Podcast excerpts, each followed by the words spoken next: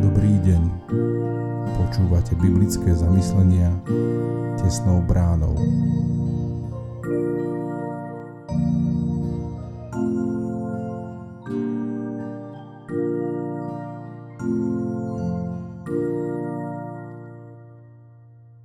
Dnes je nedela 2. oktobra 2022. Slovo Božie nachádzame v 2. liste Korinským v 9. kapitole od 6. po 15. verš. Toto však hovorím, kto skupo rozsieva, skúpo bude aj žať. Kto však hojne rozsieva, hojne bude aj žať. Každý nech dá, ako si umienil srdci. Nie z neochoty, alebo z prinútenia. Lebo ochotného darcu miluje Boh – a Boh má moc vo všetkom rozhojniť pri vás svoju milosť. Aby ste vo všetkom mali vždy dostatok všetkého pre seba, aj nadbytok pre každý skutok, ako je napísané, rozsypal, dal chudobným, jeho spravodlivosť trvá na veky.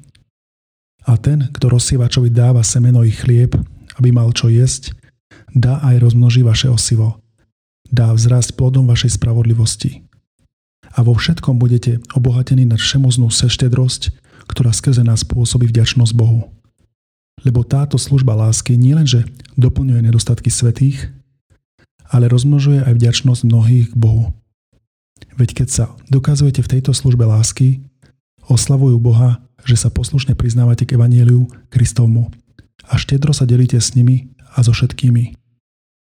Túžia po vás pre nesmiernu milosť Božiu vo vás. Vďaka Bohu za jeho nevyslovný dar.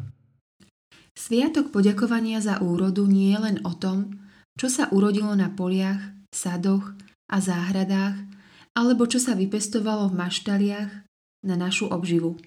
Tento deň je dňom vďaky zdania Pánu Bohu za všetko pozemské požehnanie. Za všetko, čo Martin Luther vymenúva v chválospeve na prvý článok viery všeobecnej kresťanskej. Verím, že ma Pán Boh stvoril ako aj všetky stvorenia a dal mi telo i dušu, oči, uši a všetky údy, rozum a všetky zmysly a ich doteraz zachováva. K tomu mi hojne a na každý deň dáva odev a obú, pokrm a nápoj, dom a dvor, manželku a dietky, pole dobytok a akýkoľvek majetok so všetkými potrebami tohto tela a života. Za všetko toto a ešte na oveľa viac vecí by sme dnes mali ďakovať spolu s Apoštolom Pavlom. Vďaka Bohu za jeho nevýslovný dar. On je ten, ktorý dáva a požehnáva. A k vďake za hmotné požehnanie patrí aj napomenutie hojne obetovať. Robí to Apoštol Pavol v druhom liste Korinským. Obetovať, vedieť sa podeliť s inými, nazýva službou lásky.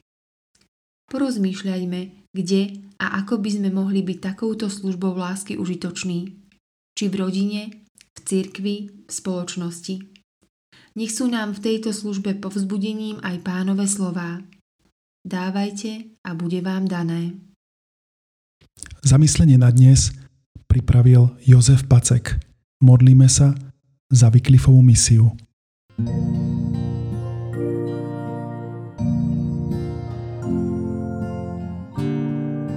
Prajeme vám požehnaný zvyšok dňa. Počúvali ste biblické zamyslenia tesnou bránou.